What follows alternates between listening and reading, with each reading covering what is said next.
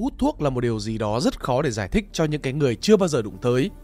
Chúng tôi thích những cái đêm mưa buồn có điếu thuốc ở trên môi làm bạn, hay là những khi anh em bạn bè trò chuyện cũng có điếu thuốc lá mớm chuyện, hay chỉ đơn giản là hít vài hơi sau những cái giờ làm việc để giải tỏa căng thẳng. Nhưng mà dù sao, mọi nguyên do dẫn đến việc nghiện thuốc, theo tôi, đều là những cái sự bao biện không hơn không kém. Mặc dù cho tới nay, tác hại của những điếu thuốc là gì, ai cũng rõ và tôi cũng chẳng cần phải nhắc lại trong bài viết này. Nhưng đó, như bác đã từng viết, thuốc lá là vàng như lụa, đường như mật, nụ cười trong khói thuốc, tâm hồn lững lờ. Câu hỏi đặt ra bao lâu nay bởi những cái người chưa từng hút thuốc, hại như vậy sao không cấm quách đi cho rồi?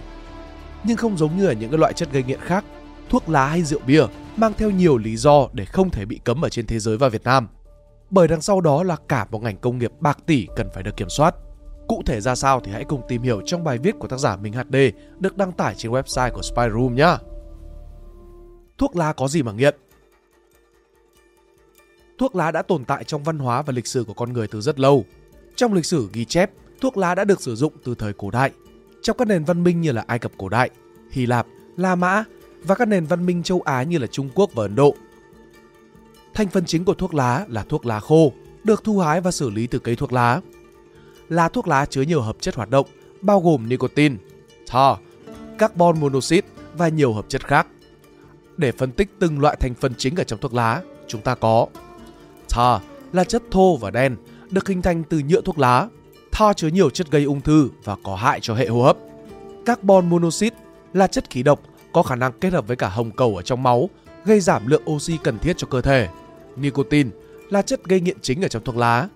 Nó tác động lên hệ thần kinh trung ương, gây ra cảm giác thư giãn và tạo nên cái sự nghiện. Chính bởi tác dụng của nicotine mà ban đầu thuốc lá được sử dụng như là một dạng chất an thần trong việc hỗ trợ điều trị y tế. Nhưng sau đó, nó dần dần trở thành một thói quen và thú vui cá nhân do tính chất gây nghiện. Nguyên nhân khiến cho con người tìm tới thuốc lá không hề cố định, nhưng mà luôn xoay quanh cái tác dụng an thần tạm thời của nicotine. Nicotine có tác động nhanh chóng và tác động kéo dài ngắn hơn so với một chất an thần gây nghiện khác là morphine. Tuy vậy, nó lại mang đến những tác dụng phụ ít nguy hiểm hơn, nên nó đã trở thành cái lựa chọn hữu hiệu nhất cho con người. Cụ thể, nicotine có thể gây ra nhiều tác dụng phụ khác nhau, bao gồm tăng nguy cơ mắc các bệnh tim mạch, ung thư và các vấn đề về sức khỏe và hô hấp. Morphine thì có tác dụng phụ nghiêm trọng hơn, bao gồm nguy cơ quá liều, hạ huyết áp, rối loạn hô hấp và tạo ra một cảm giác rất nặng nề và chìm đắm. Trong xã hội hiện đại, mỗi cá nhân đều có khó khăn nhất định trong cuộc sống của mình. Có thể là công việc, có thể là các mối quan hệ gia đình, bạn bè và tình yêu. Chẳng ai là có một quãng đường thẳng bằng phẳng không có một chút chắc trở nào cả. Để tinh thần và tâm lý được ổn định trở thành điều tiên quyết để chúng ta vượt qua những cái trông gai trước mắt, hướng tới những mục tiêu lớn lao và cao cả. Ai cũng sẽ cần có một điểm tựa, một động lực để thúc đẩy tinh thần và tâm lý. Động lực đó có thể đến từ nhiều nguồn hoạt động khác nhau. Nhưng mà như tôi đã nói, thời gian để con người được nghỉ ngơi và giải tỏa dần trở nên hạn hẹp. Ví dụ trả lời cho câu hỏi, bạn làm gì để giải tỏa căng thẳng? Chơi game sẽ ngốn của bạn kha khá thời gian. Đi du lịch và shopping sẽ khiến cho tài khoản ngân hàng của bạn bị ảnh hưởng tương đối. Tình dục thì có phải là ai cũng có người yêu hay là có người sẵn sàng nằm ra để cho bạn giải quyết một cách an toàn hay là không? Lúc ấy thì một điều thuốc chỉ ngốn của bạn có đâu đó 5 phút đồng hồ, chi phí và giá thành cũng không tốn kém tới vậy. Điều này khiến cho thuốc lá ngày càng phổ biến ở trong Việt Nam, nhưng đồng thời lại mở ra cả một ngành công nghiệp lớn, đem lại nguồn tài chính vô cùng dồi dào. Vì sao không cấm được thuốc lá? Việt Nam là một quốc gia không cấm thuốc lá, thậm chí là còn có giá cả rẻ hơn nhiều so với các nước khác. Theo tổng hợp từ báo cáo của WHO năm 2021, dưới đây là giá một bao thuốc lá nhãn hiệu phổ biến ở Việt Nam so với các nước khác trong khu vực Tây Thái Bình Dương. Hay cụ thể hơn, hãy thử so sánh giá tại thị trường Việt Nam và Nhật Bản.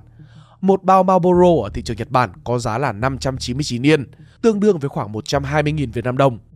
Trong khi đó, giá ở Việt Nam chỉ bằng khoảng 1 phần tư.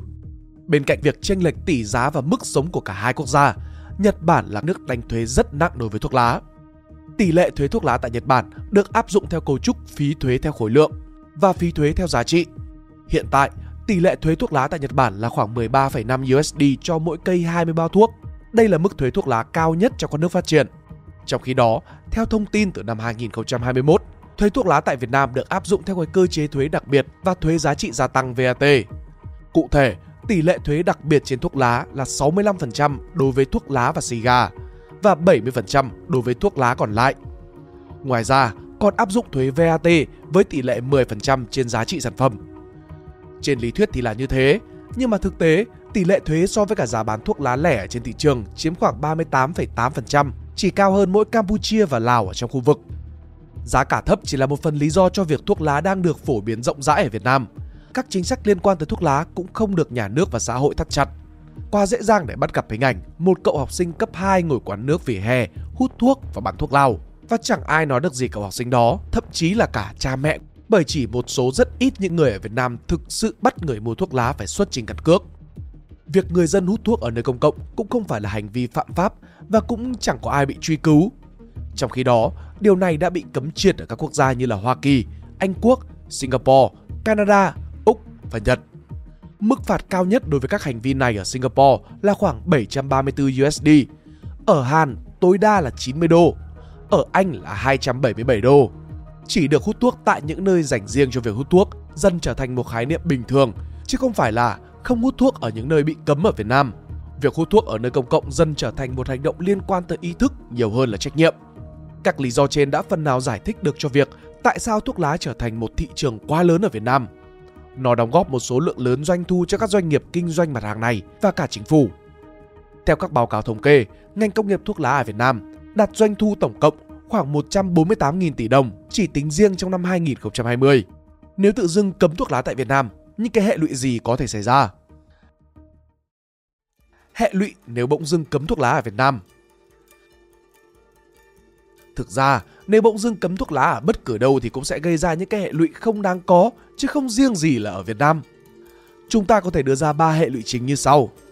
Một trong những lý do phổ biến để không cấm hoàn toàn thuốc lá là tôn trọng quyền tự do cá nhân và quyền tự quyết của con người dùng thuốc lá. Việc can thiệp vào quyền tự do cá nhân có thể gây tranh cãi, thậm chí là rất khó chấp nhận đối với một số cá nhân. Quyền tự do cá nhân là một giá trị cơ bản ở trong xã hội và cái việc hạn chế quyền này có thể tạo ra phản kháng, dẫn tới những cái hệ quả nghiêm trọng và khó lường hơn. Việc cấm hoàn toàn thuốc lá có thể gây ra cái tình trạng mua bán, trao đổi và sử dụng không qua kiểm soát, có thể dẫn tới cái việc hình thành một chợ đen mạnh mẽ, dẫn đến hoạt động buôn lậu và tiêu thụ các loại thuốc lá không rõ nguồn gốc và chất lượng. Vấn đề kinh tế và thuế cũng là một yếu tố quan trọng khi đánh giá khả năng cấm hoàn toàn thuốc lá. Như đã phân tích ở trên, ngành công nghiệp thuốc lá đóng góp một phần quan trọng vào kinh tế và thuế của một quốc gia. Việc cấm hoàn toàn thuốc lá có thể gây ra ảnh hưởng tiêu cực đến nguồn thu từ thuế và thu hút đầu tư. Ngoài ra, việc giảm bớt quy mô hoạt động của ngành công nghiệp thuốc lá có thể tác động tiêu cực đến việc làm và kế sinh nhai của hàng chục nghìn người. Việc cấm hoàn toàn thuốc lá có thể là một quyết định phải xem xét kỹ lưỡng và đánh giá tổng thể các yếu tố như là kinh tế, xã hội và sức khỏe. Cần có cái sự cân nhắc tỉ mỉ và nghiên cứu chi tiết để đảm bảo rằng những quyết định được đưa ra có lợi ích cho sức khỏe và hạnh phúc của cộng đồng, đồng thời không gây ra những tác động không mong muốn và tiêu cực khác. Không thể cấm tiệt hoàn toàn thuốc lá ra khỏi lãnh thổ Việt Nam, nhưng không đồng nghĩa với việc chính phủ không có những hành động nhằm giảm thiểu tình trạng hút thuốc trong xã hội. Luật phòng chống tác hại của thuốc lá được thông qua năm 2012 và vẫn đang liên tục được sửa đổi bổ sung nhằm tăng cường quản lý sản xuất, kinh doanh, quảng cáo và sử dụng thuốc lá. Hay về chính sách tăng thuế và giá bán thuốc lá theo chu kỳ 2 năm một lần, thúc đẩy không gian không thuốc lá. Nhưng cho dù có chính sách nào được đưa ra đi chăng nữa, quyết tâm và nghị lực của người sử dụng thuốc lá vẫn là vấn đề mấu chốt của mỗi người. Vì vậy, hãy có trách nhiệm hơn với cả sức khỏe của chính bản thân mình. Nếu các bạn thích video này, hãy like và share để ủng hộ chúng mình. Đừng quên bấm nút subscribe và nút chuông bên cạnh để không bỏ lỡ video nào bọn mình ra trong tương lai. Cảm ơn các bạn đã lắng nghe. Đây là Spider Room, còn mình là Pink Dot. See ya!